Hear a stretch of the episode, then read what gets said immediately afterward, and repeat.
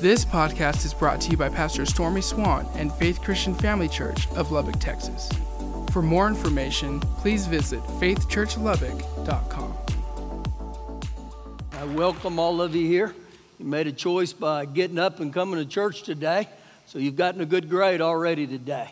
I welcome all of you, your guests. We're honored to have you with us. If you need a Bible, raise your hand up real high. Get your bi- uh, hand up real high, and then we will begin in Luke chapter 4. And for you taking notes, then we'll go to 1 Peter 4. We are on our second week on this wilderness series.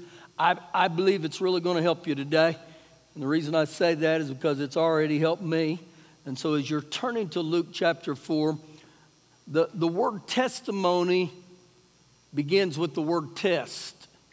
And so the only way you can have a testimony is to go through the test, to pass that test.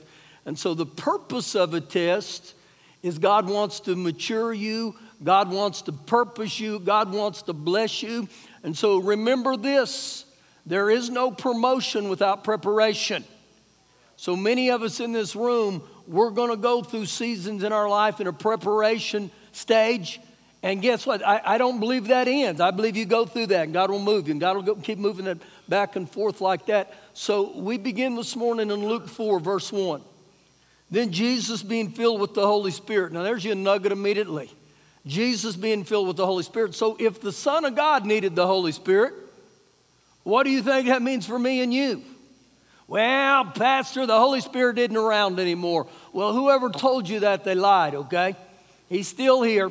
He goes on to say, and he returned from the Jordan as being led by the Spirit into the wilderness. So the Lord Jesus himself, he had a wilderness experience. And if the Lord Jesus wasn't exempt from a wilderness experience, me and you won't be exempt. And so, why was Jesus sent to the wilderness? Verse 2 being tempted for 40 days by the devil. The word tempt there means tried, tested exceedingly. And so, some people would say, well, why did the Lord Jesus have to go through temptation? It's a part of the human experience. And when you study the Lord Jesus, many references in the New Testament will reference him as the Son of Man.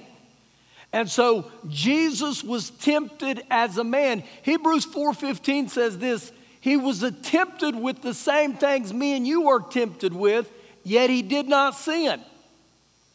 And so another reason I believe Jesus was tempted was he was here to undo everything that took place with Adam.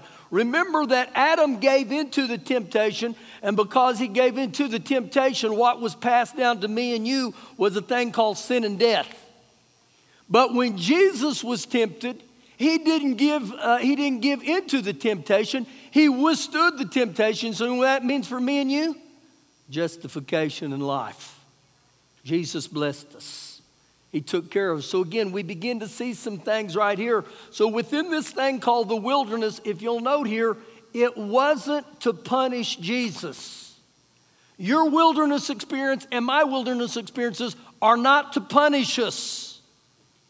They're to prepare us, they're to get us ready. And you may ask to prepare us for what? Well, I believe every one of us in this room to fulfill the assignment that Jesus has for every one of us, and He has an assignment for every one of us.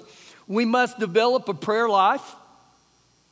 We must develop time to get in the Word and study the Word. Remember, the Lord said there in Matthew, He said, Man doesn't live by bread alone, but by every word that proceeds out of the mouth of God. But what about this? Do you have a relationship with Jesus? The only way you have a relationship with Jesus is to spend time with Jesus.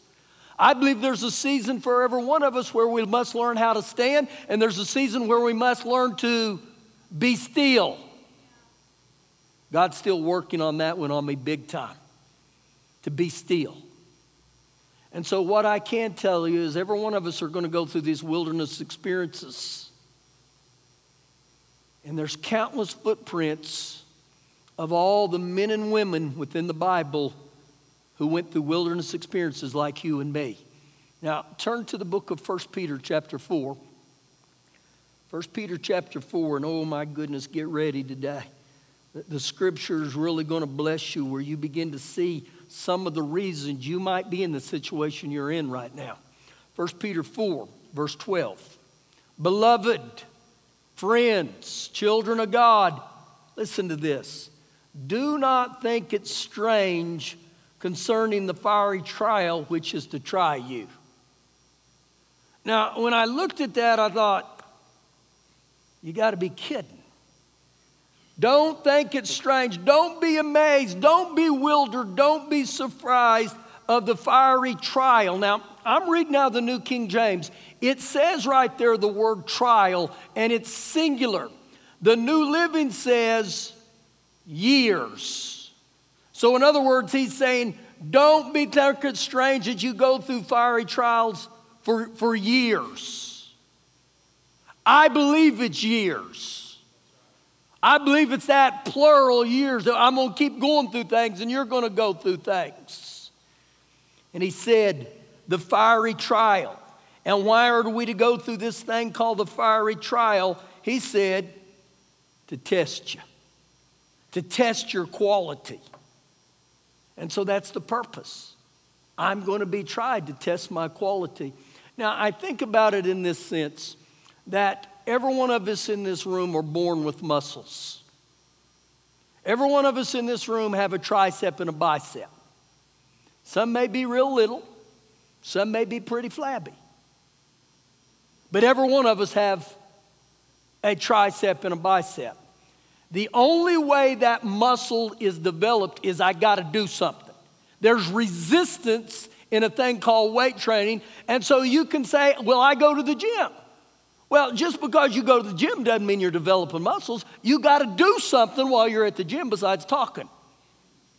It's just like coming to church. Just because you go to church, and church is a good thing to come to, but just because you come to church doesn't make you a Christian. Just like wearing a Tom Brady jersey doesn't make you Tom Brady.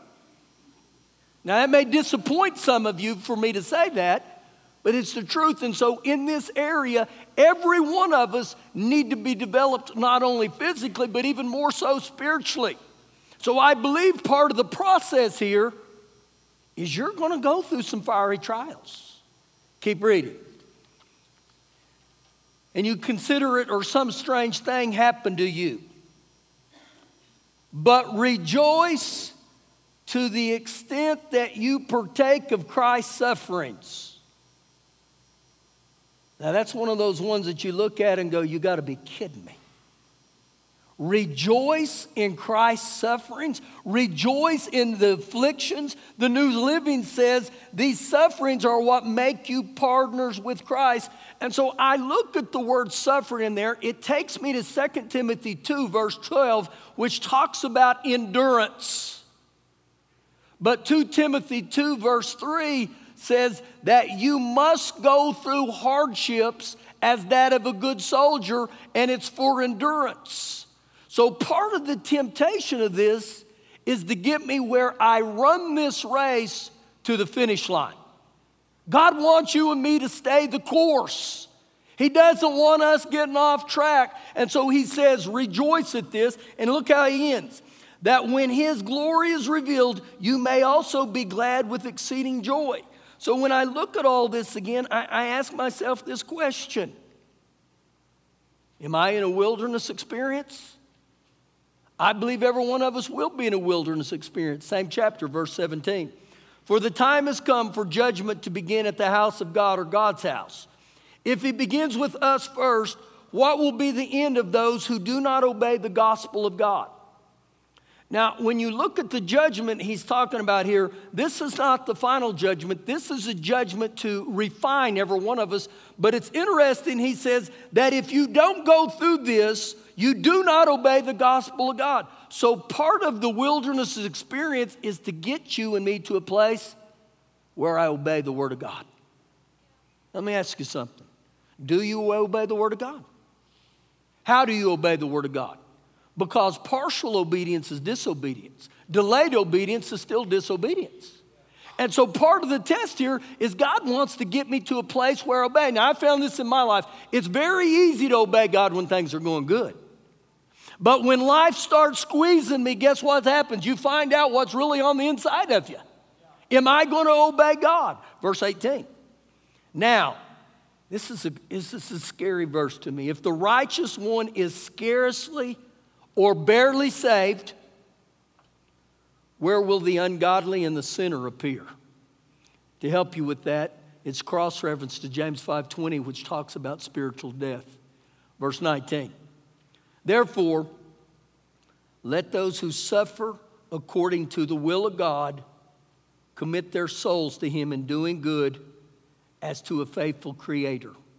So what you see in this is God does not only want to develop obedience in us, he wants to develop a trust in us where we look and no matter the season of life I'm going in, I can trust God. So when I get in seasons of difficulty, I'm going to do it God's way and I'm going to obey God, or I'm going to do it my way. Now, when I do it my way, it's tragic. It's not good. Now, what we're going to do the rest of the morning here, I'm going to go off of two cross references in this that Peter takes us to. The first one is in the book of James, chapter 1. Turn with you James 1, and the second one is Hebrews 12. We're going to James 1. And just to give you a little bit insight of things, progress has a price. Remember this, I stated this last week. Difficulties mastered are opportunities won. What did he say, Margaret? Difficulties mastered or opportunities won. So, again, I'm, I'm going to go through things.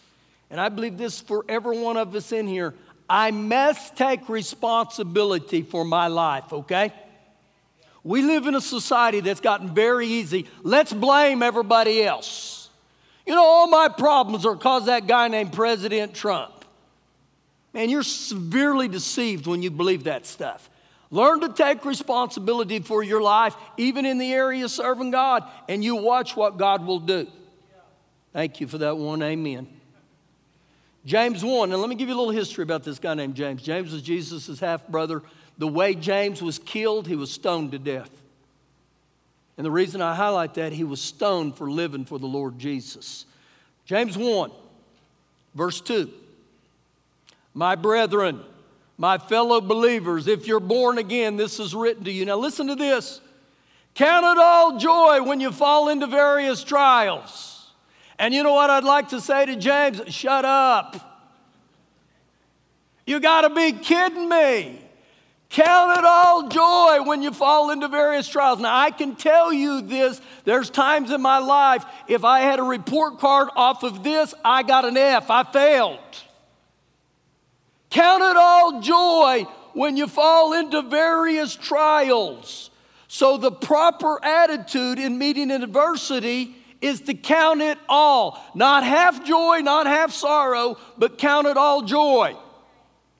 So, this tells me again when I'm in this trial and you're going to be in it, part of the issue is how do I view it? I can stomp my feet and I can complain and say, Why me, God? Why me? The word joy there literally means this that it's a profit. It's a profit when you go through trials with joy, to profit. Now, here's an interesting thought off that verse. James said,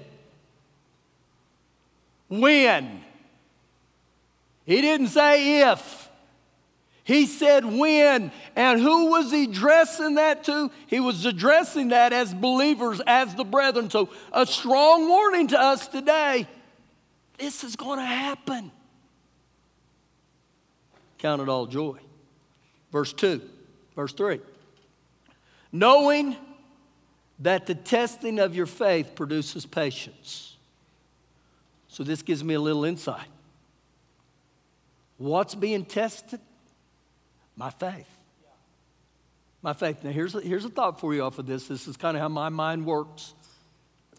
Faith is a byproduct of the Word of God. How do you know that? Well, Romans 10 17 says, faith comes by hearing, and hearing by the Word of God.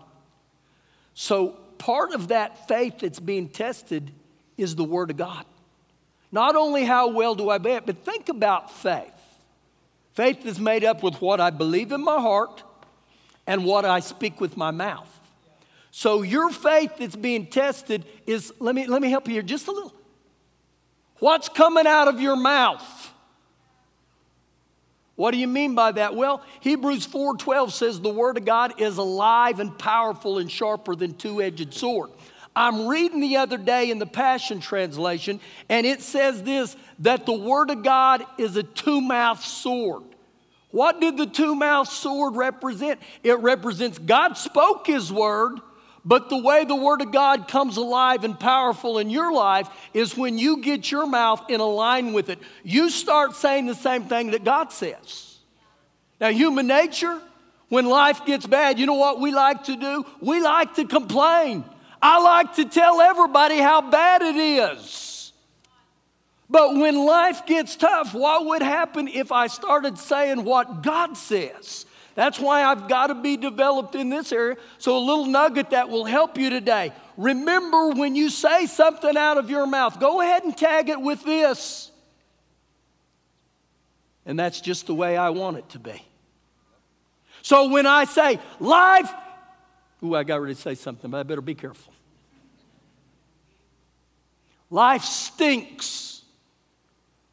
And that's just the way I want it to be. Do you know what? Nothing ever good happens to me, and that's just the way I want it to be. We're broke, busted, never to be trusted, and that's just the way I want it to be. And so, again, what I'm doing here is I'm beginning to highlight this is what happens in the storms of life. I'm either going to gravitate to start saying what God's word says, or I'm going to let this self get in the way, this I, this me. And when I start doing that stuff, it's dangerous. I had a guy after the first service, he said, Pastor, pray to, for me because all last week, you know what I found myself doing? I was complaining, I was complaining. And I said, Been there, done that. The second area, this is on that line. Man, I got I got to think in line with the Word of God. I got to begin to believe the Word of God. I got to speak the Word of God. So he said, The testing of your faith produces patience. It produces endurance. It produces perseverance. So when I begin to look at that thing called patience, again, you know what God's trying to develop in every one of us? That we stay the course. Too many times when life gets difficult, we jump off the Jesus bandwagon. We get mad. God's wanting us to run the race with endurance and finish that, so He's got to put patience in you. Now, you know as well as I do, for all these years I've been, I, I still am being developed in patience. And it's something that God's got to work with me. But God is wanting to settle that within me. And so even yesterday, I mean, we're on the way home, and Shelly said, Hey, I, I need you to pull into United. I need to get some things. And I kind of look like that. Because when I go into the parking lots and I go around a lot of people, it tests my patience. And so I pull in the car, uh, the, the parking lot, and again on Saturday afternoon, it's hand to hand combat. But this is the goodness of God. I get out of my car and I get a scent of heaven. They're roasting fresh green chili there. And I said, That is the will of God. And I said, Dear, you go on in there and do what you need to do. I'm going to hang out out here for a little bit. No, again, what I'm telling us here is God's trying to develop something within every one of us. And I'll tell you, we, we, we are an impatient society. We are so used, and we got cell phones. My staff is notorious for this. When I give them a word, they Google it and say, This is what it means. It takes seconds. We are an ATM society. If I don't get it in three seconds, it's not the will of God. I'm talking to myself too, guys. I've, I've got so used to, to being impatient. So, what happens when we get impatient a lot of times? You know what we do? We get out in front of God and we're saying, God, you're taking too long. So, you know what? I'm going to make it happen. And when you make it happen, it's not good because you're out before God and not behind God. So, God said, Listen, I'm going to teach you some patience. This, this is a thought that I believe will help you today. God doesn't look through our eyes through the perspective of now. He doesn't look through the lens of next week, next month. God looks at us through the lens of eternity. And God's the potter and we're the clay. And God's saying, listen, if I put you in that position right now, you don't have the character to uphold it. And when I don't have the character to uphold that, I cause issues. Two of you agree. Verse 4. But let, listen to this, but let patience have its perfect work. Father God, I'm on your clock. I'm on your timetable. Why is this such a big deal? That he says, let patience have its perfect work, that you may be perfect. That word perfect there carries the idea of being fully developed and fully mature. And then he says, and complete, and you lack nothing. The word complete there means fullness and wholeness. So I can't jump the gun. Now, we all understand the development of a child. I mean, you, you have them from the infant stage to the crawler stage, and, you know, ultimately the goal is to get them where they're potty trained. And all of you know when you potty train, it's, oh, happy day. When those days are over. But spiritually, when people are 50 years old, and I got to go through the auditorium and change diapers on 50 year olds, that's gross. That's a pretty sick thought. And what I find out about the things of God is God doesn't get tired of looking at us and finally saying, you know what, I'm just going to pass you. Man, you've been in the fifth grade or the fifth grade for 50 years. Get out, get out. No, God doesn't do that. He says, You got to go back through the test until you get this, buddy. And you know what? People learn one of two ways. We either learn the hard way or we learn by wisdom. I found out in life it's a lot better to learn by wisdom. Because when I live by and learn by the hard way, I cause pain and I create pain. Turn with me to Hebrews chapter 12. Hebrews chapter 12. As you're turning to Hebrews 12, Hebrews 6, verse 12 says, You inherit by faith and patience. Through faith and patience, you inherit. So, you know what I see right there? God's going to teach you faith, and God's going to teach you patience. You want to really learn patience? Get married. It's brilliant, Pastor. You ought to write a book. The next step of learning patience is God blesses you with children. Wow. It'll cure you real quick. Hebrews 12, verse 7.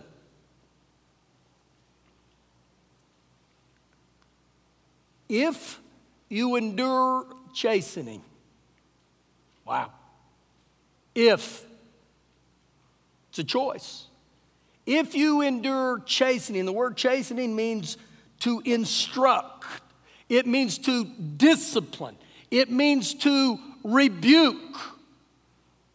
So there's going to be a season that you're going to have some instruction, you're going to have some discipline, you're going to have some rebuking. Now remember this when God sent Jesus to the wilderness, He didn't send him there to punish him, He sent him there to prepare him. When we are chastened by the Lord, it is not to punish you, it's to prepare you. You need some instruction. God deals with you as with sons. For what son is there whom a father does not chasten? The Amplified says you must submit to and endure correction for, dil, uh, for discipline. So, again, think about this. And God's got some plans for us. Verse 8.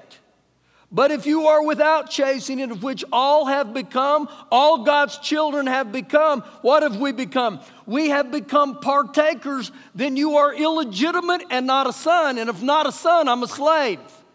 So the only way that I truly become a son of God is man, there's got to be some chastening. I remember back in junior high, and this is a few moons ago quite a few moons ago. But when you would get in trouble back then, they wouldn't put you in timeout. they would say, Mr. Swann, put your hands on the desk and look right up there in that corner. I'm going to impart some wisdom in you. Now, back in those days, that wisdom would usually last for about five days. And then I would get sent back to this principal, and he would look and he'd say, Did you, did you really do that? And I'd say, It was a repeat over and over and over until I started figuring out if I quit doing stupid stuff, I don't have to go there. If I learn to obey, I don't have to go there.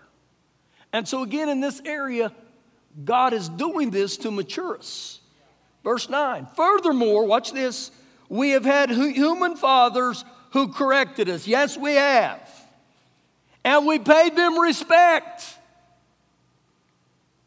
I have paid my father respect. I tell my dad numerous times, thank you for disciplining me.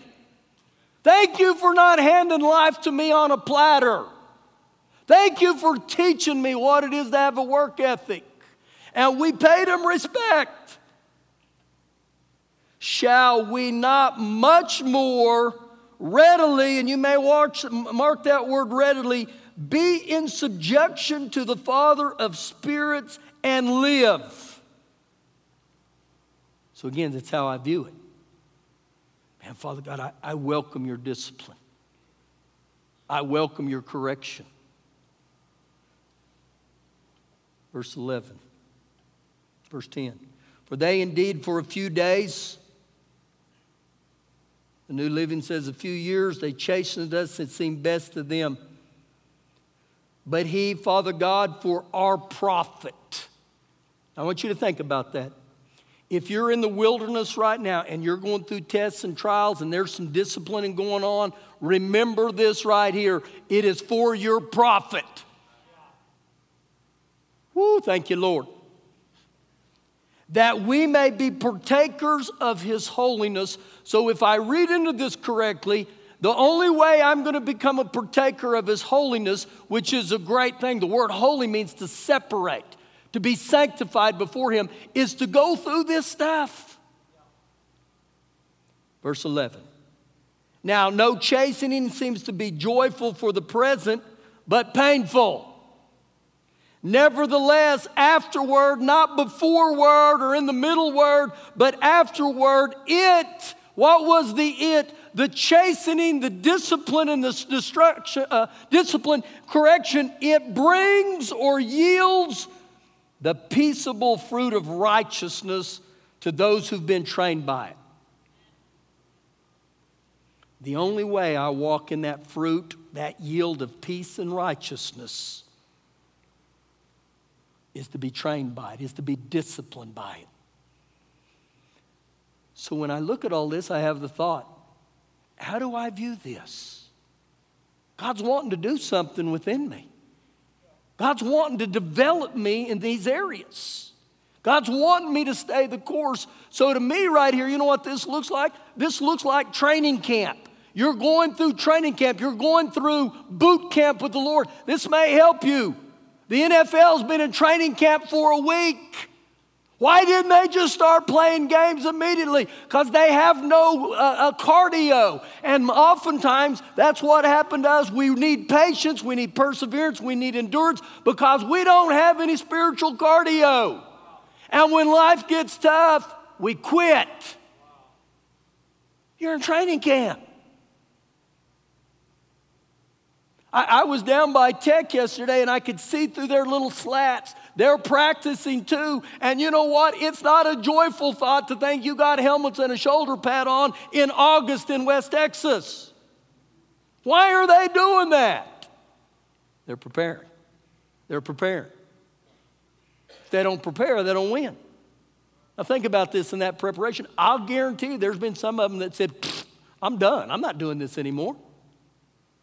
But there's others that say, I'm here. I'm here for the long haul. I'm going to do it. So it comes to this that I, I got to look how, how do I view this? And this is what I said in my own life. I, I wish I'd have known this years ago where I understood God's not punishing me. I may be at a season where it seems like God may be distant, but you know why it may be distant? God's wanting you to develop where, man, Lord, I call on you. I, I love to come in here now, and the Lord's teaching me to be still, to be quiet. And some days I'll just come in here and just sit at the feet of Jesus. You know what that means in my life? Shut up. You talk too much. So, in this area of discipline, I can look at it this way I can look at it as a knife. A knife has the ability to assist me, or the knife has, a knife has the ability to hurt me. When I grab it by the handle, it's a blessing to me. When I grab it by the blade, it'll cut me. That's the same as discipline. You got to look at the way you grab it. And so, if you're going through things right now, this is why this is so important for every one of us. Man, God's maturing me, God's developing me. I've been in wilderness experiences at times for, there was one that was 19 years of my life. 19 years. And you know what my thought was? God, God, you're wasting time. You're not ready. Get back in the oven. I got to cook you some more. And remember what it said. It's painful when you're going through that. I, I get so mad at God. But oh, when I look at the rear view mirror of life, I thank God that I didn't jump the gun. I thank God that He had a plan. And He said, I, I, gotta, I gotta mold you and shape you. You know why? I had some character flaws, I had some integrity flaws, I had some hang ups, bad hang ups. I had to have some walls come down. Thank God they've come down. I'm going to ask you to stand on your feet here.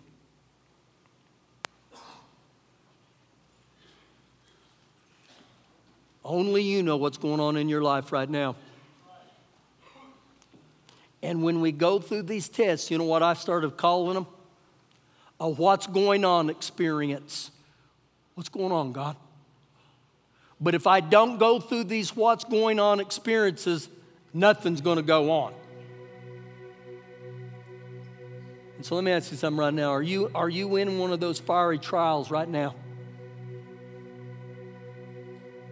Is your faith being, is, is it being tested? Is your patience being tested? Remember, he said, Count it all joy.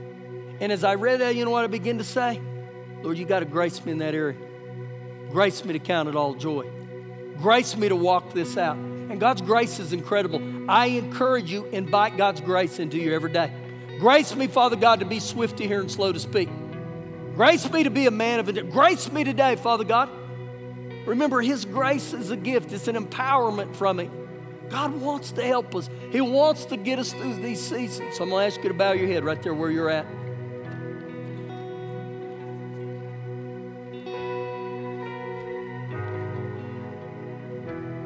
Believe with the man of God named Joshua.